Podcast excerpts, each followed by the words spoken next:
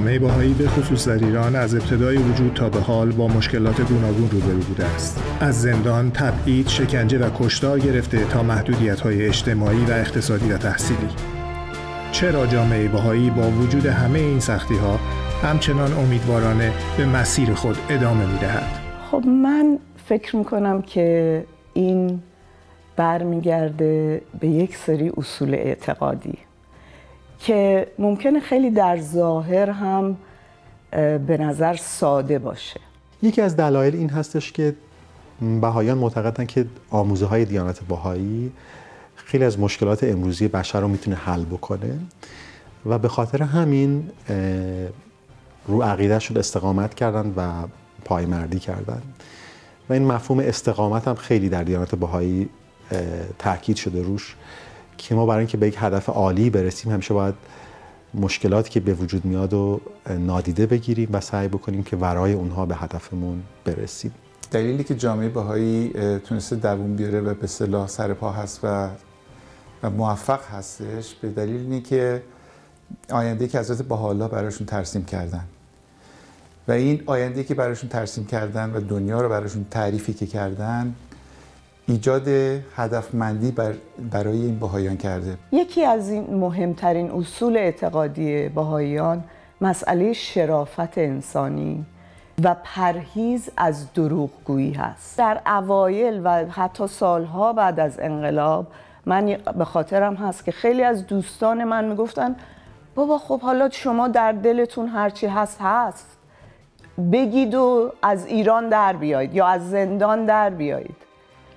ولی چیزی که خیلی ها در نظر نمی گرفتن به نظر من این هست که این شاید بزرگترین نحو مبارزه بود که هیچ کس حق نداره به من بگه که من اعتقادم چیه.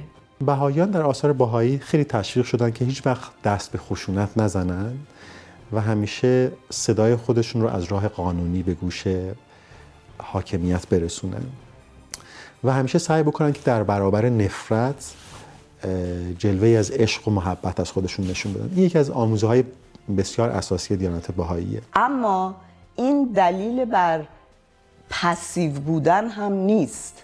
یعنی از هر طریق قانونی برای ادالت خواهی هم کار می‌کنن. یعنی شما در طول تاریخ به خصوص از زمانی که جامعه جهانی باهایی تا حدی بیشتر شد.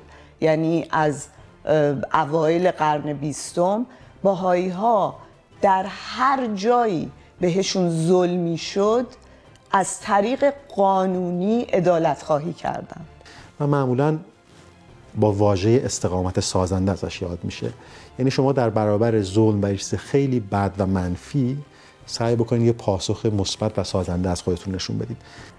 خب البته در آثار باهایی بسیار در مورد آینده درخشان ایران به خصوص صحبت میشه و یک چیزی که خیلی جالب هست این که پنج تا شش میلیون باهایی که شاید فقط 300 400 هزار تاشون ایران ایرانی باشن ایران رو میپرستند و هدفشون این هست که ایران پیشرفت بکنه. و این عشق به ایران و علاقه به ایران ریشه در آین باهایی هم داره. درسته که دیانت باهایی یک دیانت جهانیه و آموزهاش جهانیه و خیلی پیروانی از تمام عالم داره ولی در عین حال از ایران برخواسته و ایران براش کشور مقدسیه. و در آثار باهایی خیلی این احترام و عشق به ایران خیلی دیده میشه. حضرت بهاءالله آینده ایران رو بسیار بسیار درخشان توصیف فرمودن و الان برای ایرانیا شاید هم ایرانی عزیزم سخت باشه این مسئله رو قبول کنن به خاطر مسائلی که الان اتفاق افتاده و به که ایران متاسفانه پیدا کردیم. ولی ایشون از همون دورانی که خودشون در حبس و زنجیر و تبعید بودن این وعده رو داده بودن که ایران آینده درخشانی خواهد داشت و در تمام زمینه ها پیشرفت خواهد کرد و حتی چشم تمام دنیا و جهانیان به ایران خواهد بود.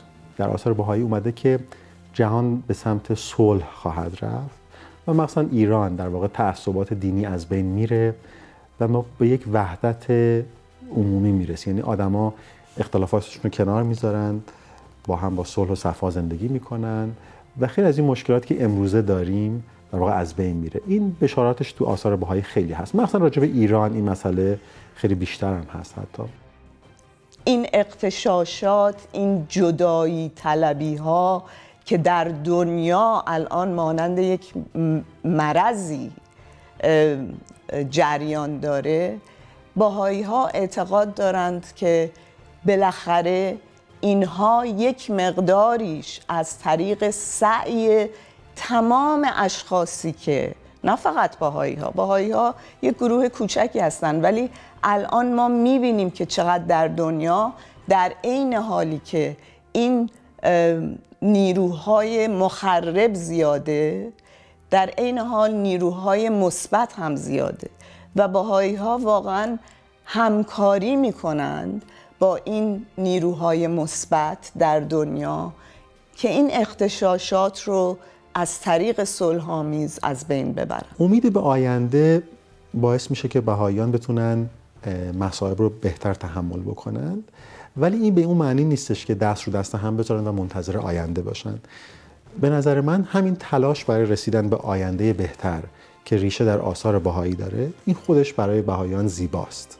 این دنیا و این جهان و این کهکشان بر اساس یک قوانین طبیعی داره کار می‌کنه. و اگرم زمانی مثلا عمر این زمین به سر بیاد به خاطر روابط طبیعیش هست.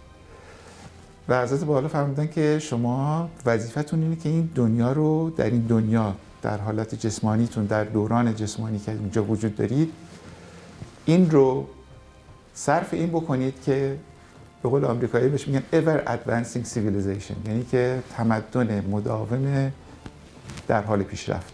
کشور ما یک کشور متنوعی از نژادی از لحاظ دینی خیلی کشور متنوعیه و ما باید سعی بکنیم که این تنوع باعث تعصب و جدایی بین افراد نشه.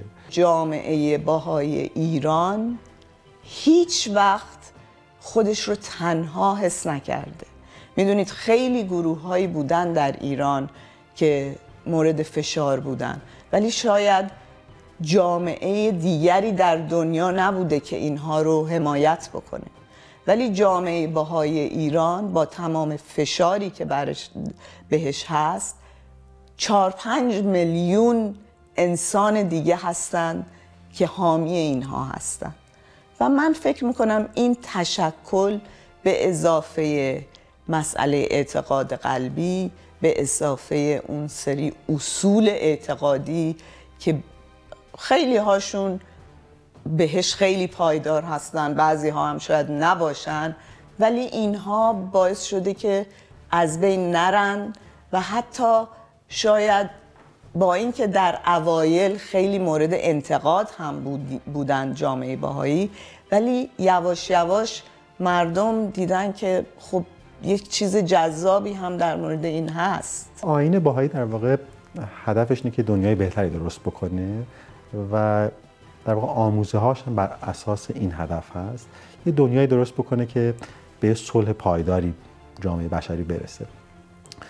و یکی از این آموزه هاش در واقع اینه که ما باید تنوع داشته باشیم تفاوت داشته باشیم ولی در عین حال یه همبستگی هم وجود داشته باشه بین افراد جامعه بشری. و شاید اینو تا حدی تونسته در جامعه خودش پیاده بکنه و شاید یه نمونه خوبی باشه بر دنیای بزرگتر.